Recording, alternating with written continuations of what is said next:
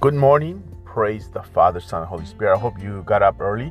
I hope you're doing good, and I hope you set up your night. Thought thought about it. I hope you're thinking you're gonna have a good day, uh, meditating on Jesus, His Word, and Him. So you have a great day. I'm praying for you out this morning. I pray for you in my my driveway before I left, my wife, and I pray for you. They're receiving this text, this audio message. Have a wonderful day.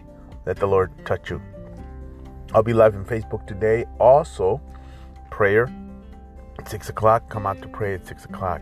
Don't stay home. Come out. Unless you have to work, it's okay. But otherwise, you know, don't, don't just stay in your couch. Your couch had enough of you and doesn't want you there no more. Leave your couch alone. God bless you. Praying for you. Isaiah 55 11.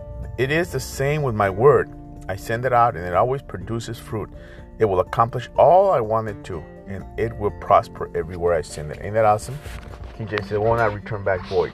Have a blessed day, my brother, my sister. I'm praying for you.